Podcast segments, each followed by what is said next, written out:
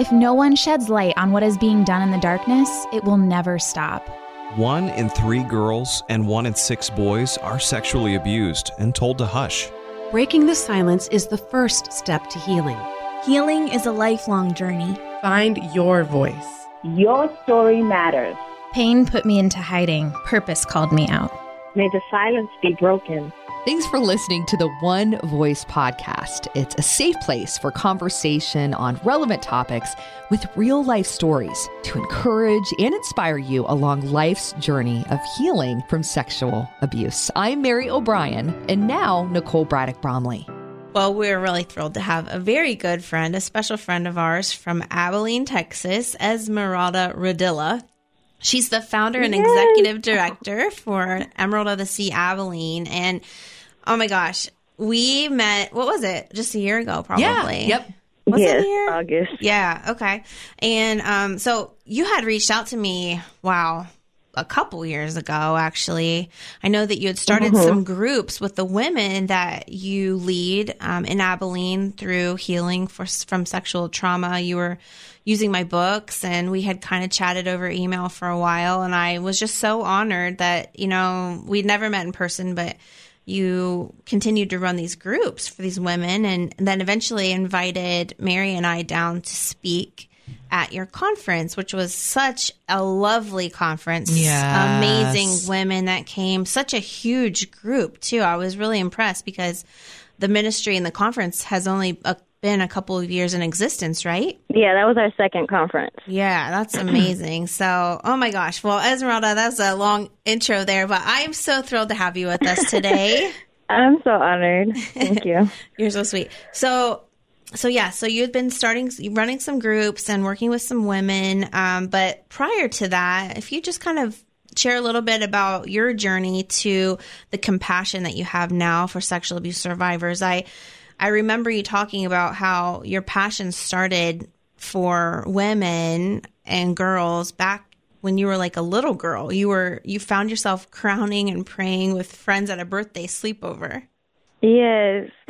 So um, I was turning ten, and I was having a big hotel sleepover summer party, um, and I had a couple of friends come over, and um, what was supposed to be a night to celebrate my birthday ended up being um, an opportunity for me to make my friends feel special. And so I ended up counting all of them and praying over them and telling them how uh, valuable and precious they were before God. So I knew at that age I was just always passionate about leading others to God and, and to the love that he has to offer.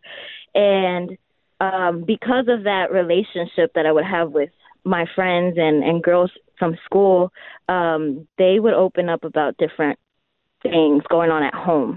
Um, so I would have a lot of sleepovers, some uh, group sleepovers and some uh, just like one-on-one. And those one-on-one sleepovers would turn into counseling sessions pretty much. Oh. And so they would end up telling me all the things. Oh. Um, mm-hmm. And so when I was ten, that was the, the first time that one of my friends told me that she was sexually abused by wow. her grandfather. Wow. Um, and so I, I mean, it broke my heart. I had never heard of anything like that. Mm. Um, I just knew that it was wrong, and I knew that that was not what God had intended for her. And then it became became a norm to hear this over and over and over again. eleven, twelve years old, middle school, wow. and then high school, just hearing all these different girls. Um, and I started to notice that We're, there were completely different girls. I mean, black girls, white girls, Hispanic girls, mm. Christian girls, girls that weren't committed to a faith had all something in common, and that was the traumatic experience of sexual trauma. Um, and so growing up, I just knew that it was wrong, and I had um, I had the opportunity to grow up in church, but with that came a lot of challenges and a lot of church hurt that was mm-hmm. unnecessary. Mm-hmm. But um, mm-hmm.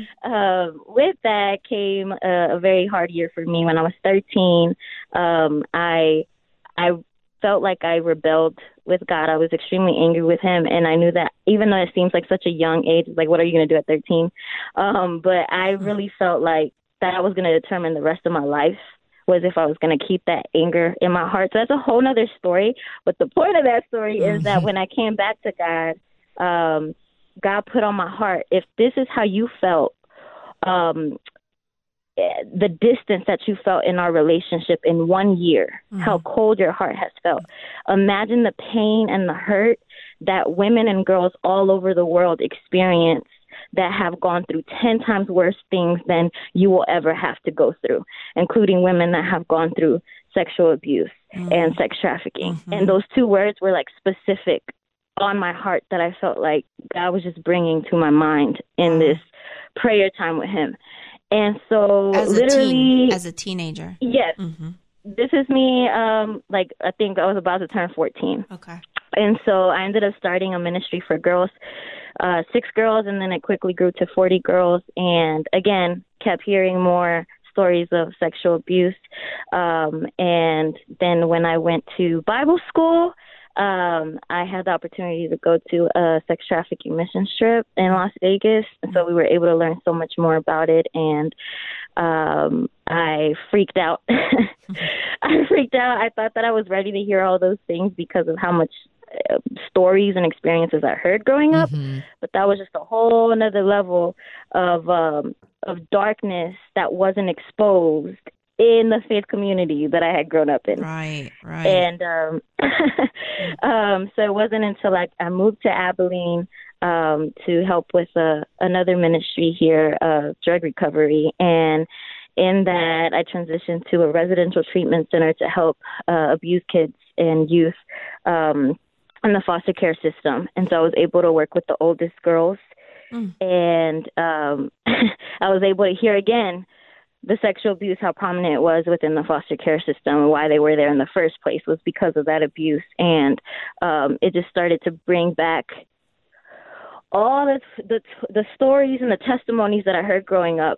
It was just full circle for me, and I felt like I had come to a point in my life where it, I'm now in a position to be able to start something to help, because I was limited being so young and mm-hmm. not having the resources and the knowledge of what a nonprofit even was. Mm-hmm. Um, so at this point, I was like, I have this burden. I have this passion. I have seen it all. I can't act like I haven't seen it. Right. Um, and if, if I have the power of God, then who else is, is going to be a voice mm-hmm. um, for, for people in this situation? And so I started a nonprofit without any idea of what I was doing and how I was going to do it, but I did it, and we're going on two years in May, so it's been an incredible journey. Yeah, absolutely. Yeah. It's a it's a great testimony of doing something without being able to see the next step. You know, you you you walked out in faith, and you said, "I don't even know what this looks like." Well, I think a lot of nonprofits kind of start that way. We don't know what we're doing. We just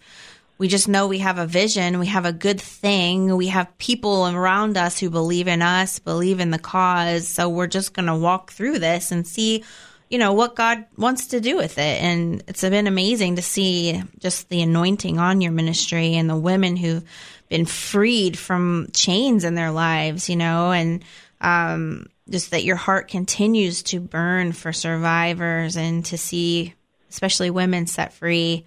Um, and you've definitely got a gift, girl. You were preaching. Woo! Do you remember that? She was on oh fire. Oh, my goodness. I was like, get out of her way. I know. And I was like, how are we supposed to follow that? I remember turning to you, Mary. I'm like, how are we supposed to be the keynotes after I this? Know. Like, what? So good. Oh, my God. So good. And you're a poet. I mean, it's just, it's a beautiful, it's a beautiful thing that you do yeah. up there. And especially just being Latina too, I think that's just so powerful. Um, just to be a that powerful, fierce woman, being able to preach, and just you're unafraid up there. It's just amazing. I'm excited to see where God takes not only the ministry but just you with all your giftings. Thank you so much. Uh, you say unafraid, but that whole time I was trying not to look at y'all. I was shaking the whole time. The With the before, spirit. The Shoot. No, no, no. No, no. I'm shaking right now. Aw, girl. Wow. I still get nervous every time I talk. Yeah. We won't go there.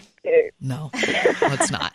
um, well, I, and I love, too, just your heart for um, just the role of the church in the healing journey of survivors.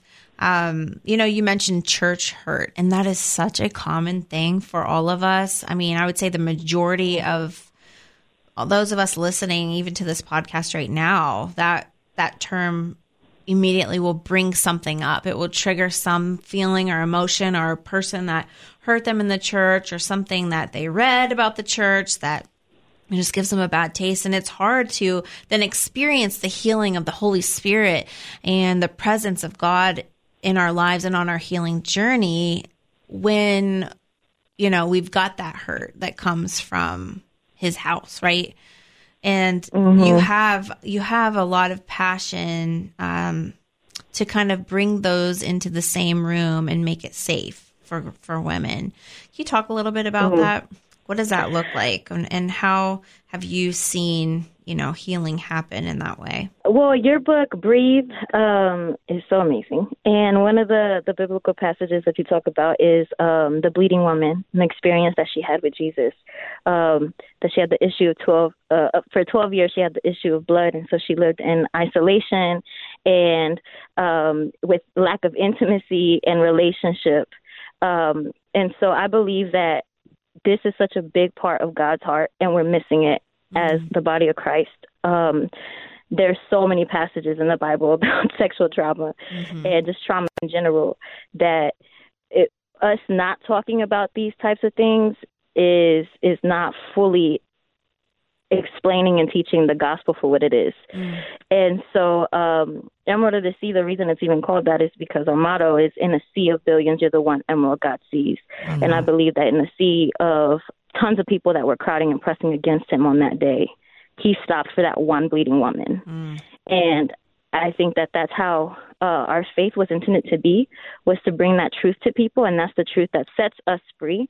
And um, so there's no way that I could do what I do without it being faith-centered and Jesus-centered, because I don't know any other way personally mm-hmm. um, how to help someone learn the truth uh, without it being from the source of truth, which is God. Mm-hmm. Um, and I just feel like this is a, a time. I don't want to just create a space for this. I want to challenge the body of Christ and the church to really stand up and be the space mm.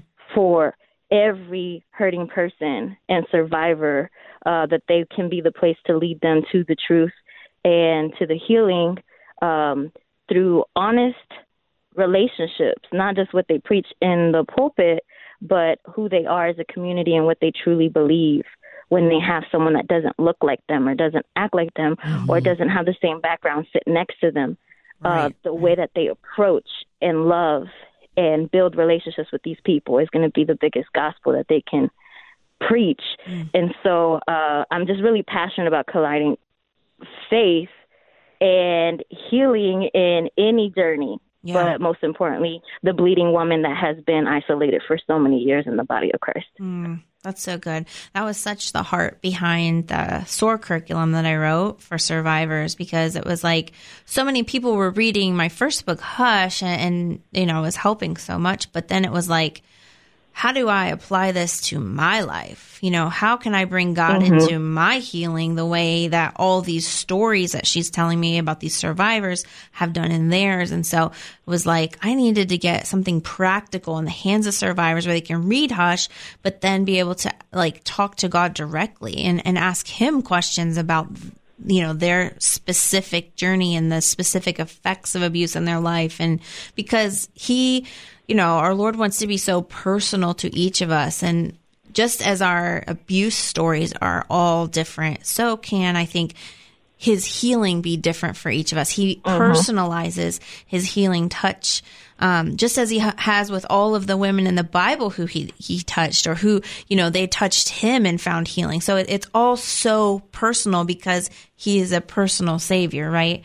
So I yeah. love how, how you're kind of putting words to that and making that um, an important piece, because I think it is. It's a lot of survivors will say, well, I wish I had that, what she had. I wish God would do what, what he did for her, but he can. You know, it, it's all about inviting him into our path. What does our journey look like with him and without him, and, and, and how can we engage him each step of the way? So that's, I'm really grateful that you're walking that out with so many women. And, um, it's interesting, too, as we talk about, you know, the role of faith in healing. Um, and I remember us talking about this in the past, how you, you have a big heart for um, helping others see generational trauma in their lives, how, how it is so generational and it can be passed on. But, you know, I talk in, I don't remember which one of my books, but where it's, um, you know, we're drawing a line in the sand, right? This has gone uh-huh. on. This happened to my mother. This happened to my mother's mother. This happened to my mother's mother's mother, and probably way far back, but it's going to stop with uh-huh. me. And, yeah. and the importance of the healing process now, you know, in twenty twenty, that as survivors and all of you who are listening today, it's, it's a matter of saying, you know, I am not just healing for me, I'm healing for my children and for their children, because this is the time for it to stop. And I wonder if you had any words for us about that.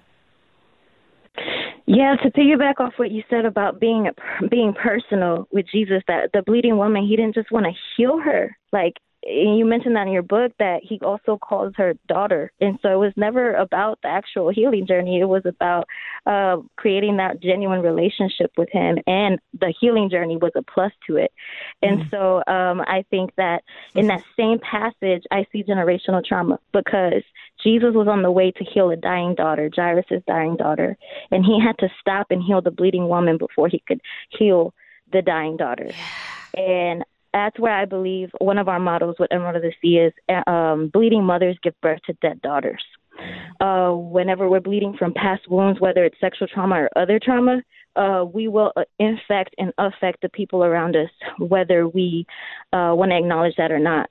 Um, we will affect people with our wounds, and especially the people who are closest to us, and, and, and our loved ones, our family members, our children will be affected by the decisions that we make based on our trauma. The way we live our life, the way that we protect ourselves, the way we build relationships will affect everyone around us. And so Absolutely. I really do believe that that was a picture of generational trauma and generational healing, that he had to heal the bleeding woman first before he could heal the dying daughter. What's mm-hmm. cool is that when he gets to the house um, to heal the dying daughter, he says that that the little girl was just sleeping. He tells the little girl to get up, and then the Bible says that Jesus held her hand. And I feel like that is what Jesus is all about, that personal relationship. Again, we didn't just see it with the bleeding woman. We also saw it with the little girl. I, I feel like the little girl represents our generation now, our mm. generation today. Mm. And we have lots of people, especially church folks, that want to use church as a mask, uh, that want to point fingers and, and, and point out all the reasons why our generation is jacked up and what's wrong with it, and, mm-hmm. and finding people who to blame. Um, And and calling it dead. There's no hope. Yeah. It's going to get worse. Yeah. Um, yeah. And Jesus, instead of being like, this girl is dead, Jesus was like, no, nah, this girl's sleeping. Mm. Uh, she just needs to get up and let me hold her hand. I'm going to hold her hand. And I feel like that's where the church's role, uh, the body of Christ, the faith community has dropped the ball, because we were never called to judge. We were never called uh, to call things dead. Um, if anything, we were called to call dead things alive yeah. and hold our generation's hand. What does that look like? That's the healing process. That is holding someone's hand through the entire process of their healing, mm-hmm. through the ups, through the downs, the relapses, the going back to what's familiar, from mm-hmm. going from the victim mentality to the survivor mentality to the thriver mentality. Mm-hmm. That's the role of the church, is holding the hand of mm-hmm. that sleeping daughter, which is our generation today. And I believe it all starts at the root of the bleeding mother who desperately goes after her own, own her own healing found in Jesus. Wow. Mm. Amen, sister. Preach. And don't you think that has to do, oh, man, as you're, as you're preaching that right now, honestly, I'm just thinking of how, you know, she was sleeping, but now she's woke. Like, that's this generation, mm. right? This generation is woke. Yes, I love that. one hundred percent. I'm going to be using that now. T-shirts. Yeah, right, right, right. Yes. Oh, that's free. That's free. Yeah. No, but it's so true. I, I love the picture that is there, and we can so often overlook it. And we just, we are so used to doing things the way we've always done it. And you know what? It's not working. So nope. It's time to look at it with fresh eyes and a new perspective and take your eyes off of this one part that you've always been focusing on. Like, this has to be the part that gets fixed. What you're leaving out, this whole other piece, this whole other person. Um, and to right. be able to just step back with fresh vision and be able to see what this new generation has to bring forth. I, I love that. And gosh, you are such a great voice for this generation and to really rise up so many women who've gone through hell, but are receiving mm-hmm. God's healing. And now they're making such an impact in your community themselves. It's just a beautiful thing. I remember the stories that came out just at your conference, the one that we were at. I can't imagine how many more have happened since then and will continue to. It's, it's really, it's really empowering. So what is, what is next for you? What do you feel like, um, you know, God's laying on your heart? Do you just want to continue to run these groups and lead these women, and, or, you know, what kind of things do you have envisioned next? So right now our programs are geared towards women eighteen and older who have gone through any type of sexual trauma, whether it be childhood um, abuse or um, abuse being older or trafficking. And we're starting to get more survivors of trafficking um and plugged into our groups. Um, so that has been amazing. But I also feel like this picture of the bleeding mother uh, giving birth to dead daughters and a healed mother giving birth to healthy daughters. Yeah, I feel like that's the next dimension where we're entering, where these ladies that can relate to the bleeding mother being restored, being healed, uh, being free from from the, the torment in their in their hearts. Um, they use their voice to now hold that hand of that sleeping girl in our generation. So I see um, these ladies that are being healed be the mentors and, and coaches and one-on-one wow. opportunities with younger girls who are uh, either very vulnerable targets of Um, of sexual trauma, whether it be immigrants, L G B T Q plus community, uh, uh, to girls who have already gone through child abuse. I want to connect the two and put them in a room and see what happens, because I know that he was in the midst of it all. And yeah, um, quite an experiment. And, mm-hmm. and just because I know that it's it's all God led, like mm-hmm. this is so biblical. Like, generational trauma is is real, yeah. but so is generational healing. And and I really do believe that uh, just these ladies walking in their healing, they're already changing generational trauma just by them walking in their own healing.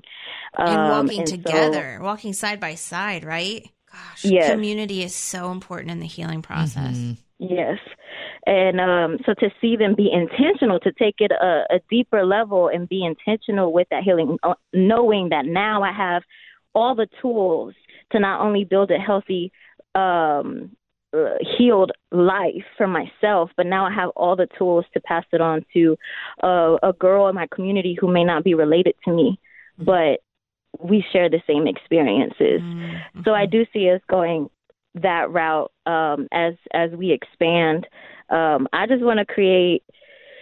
I, I want to be whatever God wants me to be, but I really feel like uh, He's put me in a position to help build leaders and warriors, um, the the people who were least wanted and and um, seem valuable, mm-hmm. even to the faith community at times, are going to be the ones, or it's going to be that mighty army mm-hmm. that's going to be representing God in the best way. And, and it kind of reminds me of uh, David when he was hiding in the cave uh, from Saul.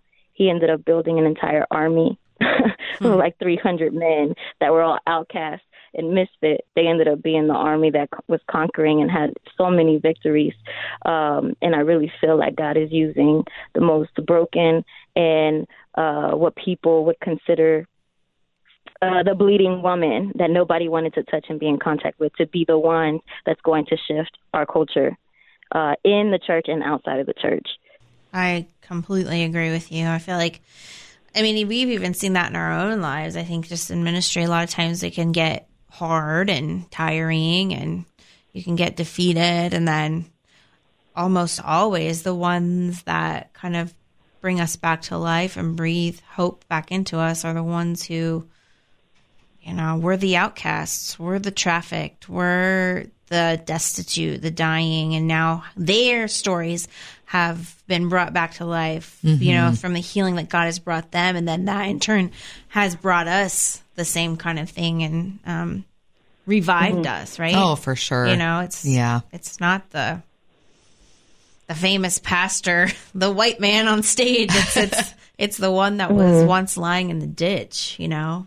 But like, yes, yes. But like Jesus met. So that's amazing. I love what you're doing. And I know that your vision from the beginning has been to, um, you know, open chapters in other places. Has that started yet? Is that still on your heart? Because good grief, every town needs it. Uh, yes, that has been on my heart from the very beginning. Um, and it's a, it's a big dream and it's scary to say, mm-hmm. but I really do believe that, um, you know, it's possible that we can have chapters all over, wherever we're able to, yeah. um, and and maybe even in Spanish. Uh, yeah. Being that I'm I'm an immigrant, knowing how vulnerable that population is mm-hmm. as well. I was just um, going to ask you about that. Do you feel like um, people understand that? Does your community understand that? That you know, just the vulnerabilities that are there. Do you feel like there needs to be more no. voice to that? No. Yes.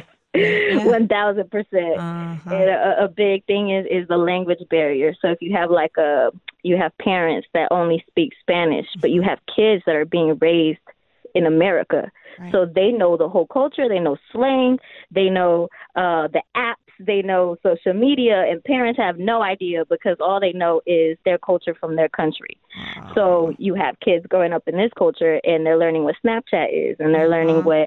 what. Um, Fortnite is, right? And right. so parents that don't speak English, mm. how are they going to be able to uh, supervise their kids? Yeah, wow. And help them through that. And so they're in a very vulnerable position. And then also, let's say, uh, not all immigrants are illegal, but let's say there are some illegal immigrants out there uh, that are already vulnerable, already have anxiety, have fear, um, and they have this secret. Mm-hmm. That's a secret mm-hmm. by itself that if, if, if uh, the government were to find out, they would get deported.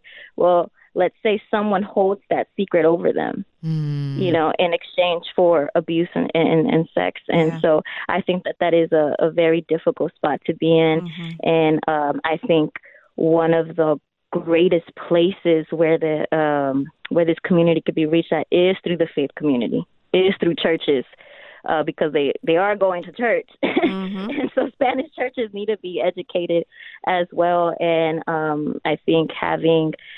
Um, a church culture of instead of causing more division, understanding that we all need each other, the Hispanic culture or any other immigrant culture needs the help of the American church, because at the end of the day, it's about Jesus and not what divides us, but what brings us together. Absolutely. And once we have that, which is a lot of work, well, uh, yeah. once we get there, then we we can um, exchange resources and, and really empower each other to stay safe.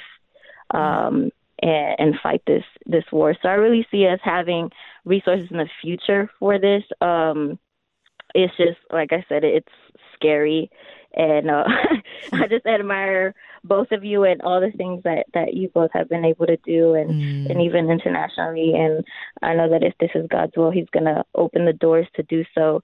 Um, but I also know that there have already been opportunities. People have reached out, you know, I would like to start chapter here. I would like yeah. more information and stuff. And, and I could get super excited, which I, I do.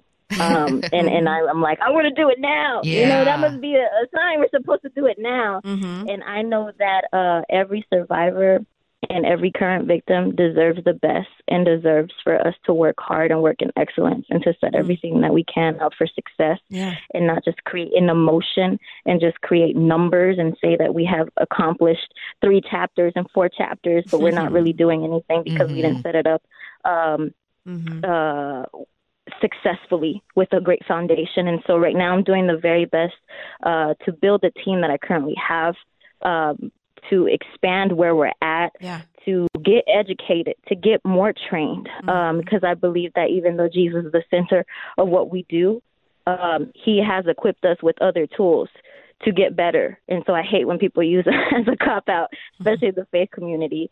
Uh, it's not just prayer that's going to fix things. You know, mm. he has given us therapists. He has given us counselors. Preach. He has given us resources yes. and shelters Medication. to work together. Mm-hmm. Yes. Mm-hmm. Yeah, which is all a compliment to the healing journey as we're holding the hand of this generation. Right. And so um, I feel like I, I really want to do my best at establishing something sturdy so this can be long-term, effective, and just keep growing and something that could always, always be here mm. for generations. Yeah. Yeah. That's really good.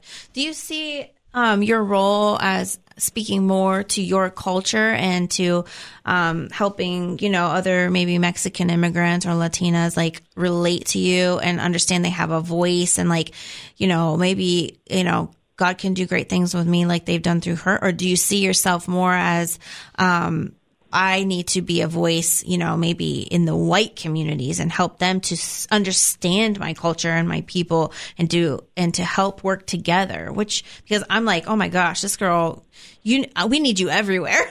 Yeah, but I wonder seriously. where you yeah. identify with more, where you feel more called, where you feel um, maybe more used. Nicole, you hitting the spot. Oh, God. I'm just throwing out uh, the question. That's a hard question.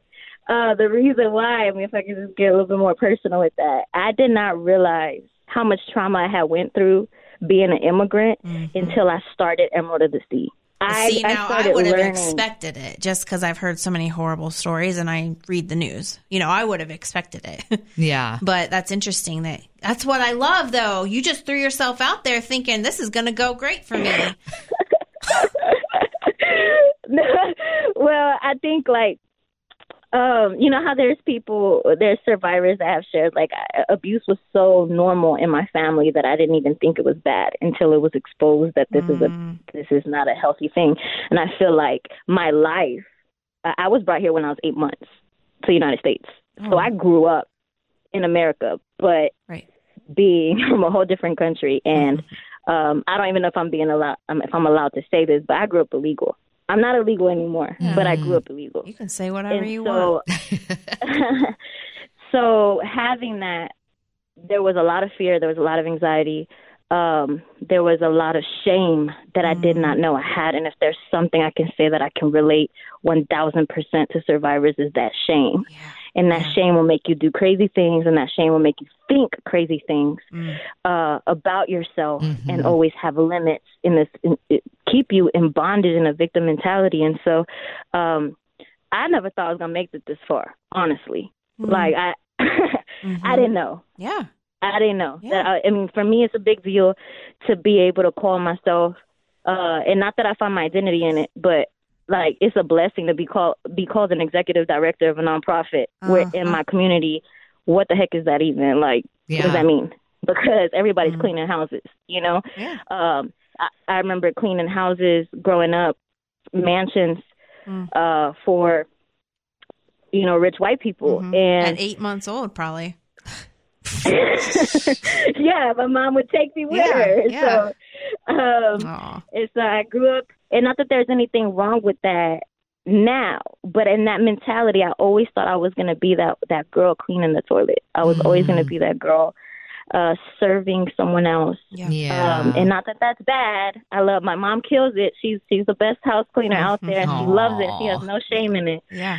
But awesome. um but but that idea that it was it had to be that way, yeah, and that my there dreams was nothing didn't bigger. Voice, you couldn't think bigger, right? Yeah, right. Just and like my the bleeding mother didn't matter. Yeah, yeah. Yes, wow. I feel like my voice didn't matter, but for a different reason. Exactly. You know, um, you I, I was kind of taught, well, you're just blessed to even be here, mm. so keep your mouth shut. If you don't like something, keep your mouth shut. Yeah. If if you have an opinion, keep your mouth shut because this wow. ain't even our place. Yeah. You know, um, mm-hmm. so growing up in that mentality, I didn't realize how much limitations it put on me um, until I started M R C and being able to hear different survivors and relate um, mm-hmm. just in a deeper way in this season of my life was uh, just a big eye opener. So I started to uh, that's kind of the, the discovery that I'm in right now. I don't know the answer to that question. I feel like God mm-hmm. is funny and he'll put us in the most least expected places,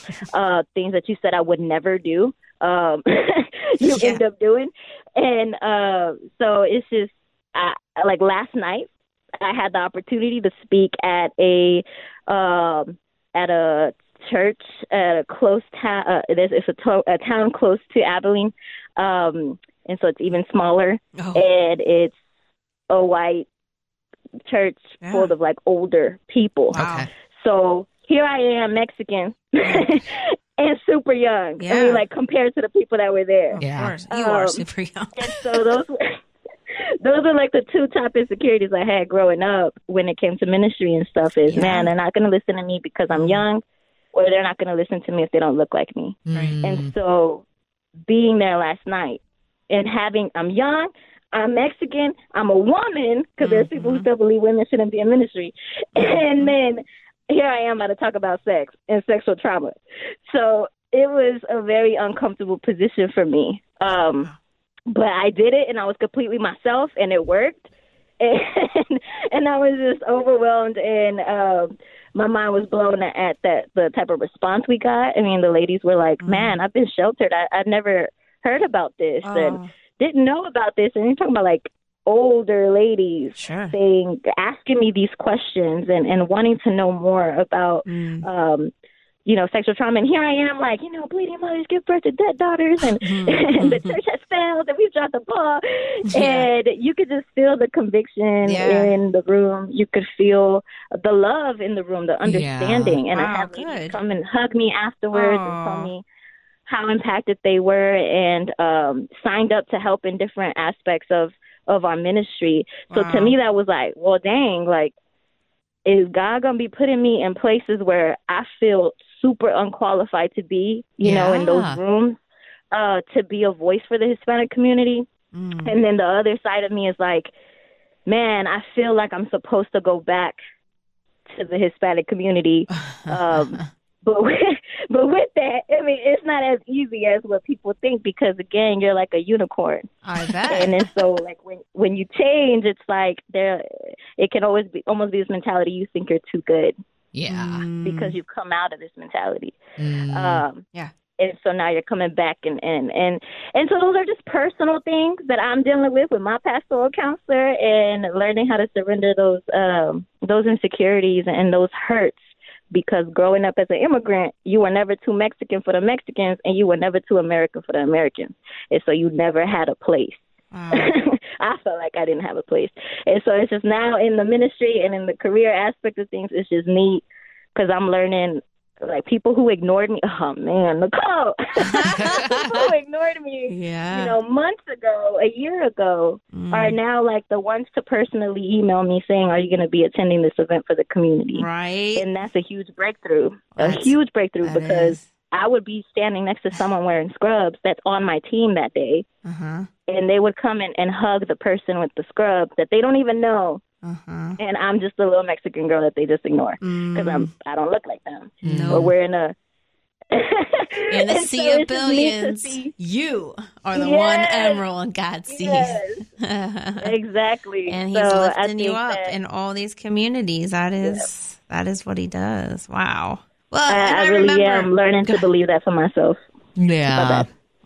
Well, isn't that interesting? He'll give you a message to share with all these other people, but it is the message you yourself needed. Yeah, mm-hmm. yeah, one thousand percent. Mm-hmm.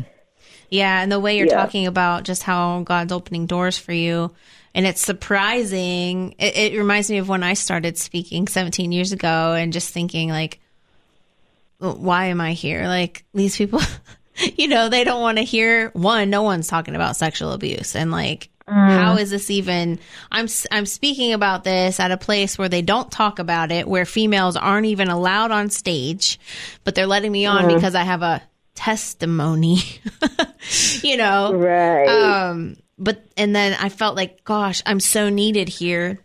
Or my, this message is so needed, not me. My message is so needed here, but also it's so needed in the community of survivors, you know?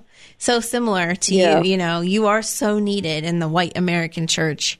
You need to shake it up. They need some flavor. They need some churros. But, you know, but the Latina community needs you, and the survivor community needs you. Like, our voice, once we find our voice, it doesn't matter who we are. It doesn't matter our background, the color of our skin, our gender. It doesn't matter who you like, who you don't like. It doesn't matter. You know, once you find your voice, your voice is necessary in every community.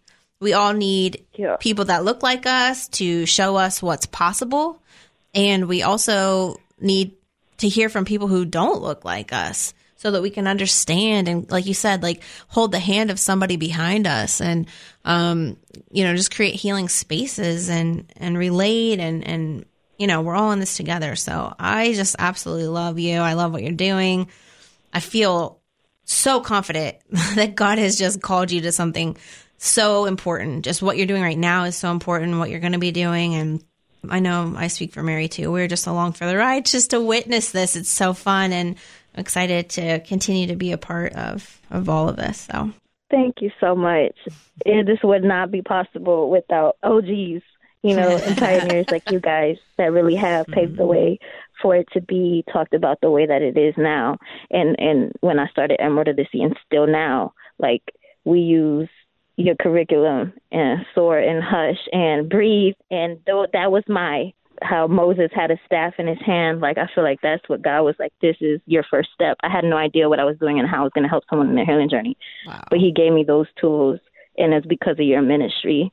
So I cannot imagine the the walls y'all have broken through, the stereotypes that y'all have broken through, mm-hmm. uh, culture that y'all have shifted. Mm-hmm. I think it's it's for generations to come that it's because of y'all's hard work and your blood, sweat, and tears. Mm-hmm. Uh, we truly are able to build what we have now. It's because of you guys. Mm-hmm. So truly, from the bottom of my heart and all the survivors that are represented through Emerald of the Sea, Uh, we're truly so grateful for your ministry. Wow. Well, and if it was just for you, it was worth it. So, gosh, thank you for saying that. Mm. That's awesome. Yeah. Well, where can our listeners connect with you and your ministry and learn more, get connected, help, donate? Our website is emerald of the sea dot org. We are also on Facebook, um, and then on Instagram, Emerald of the Sea underscore Abilene. And then my personal Instagram is at royal dot rodilla. And I would love to get connected with anyone who's interested uh, to learn more about Emerald of the Sea or get to hear maybe some of my poetry and other things that we got mm-hmm. going on. So. Mm-hmm.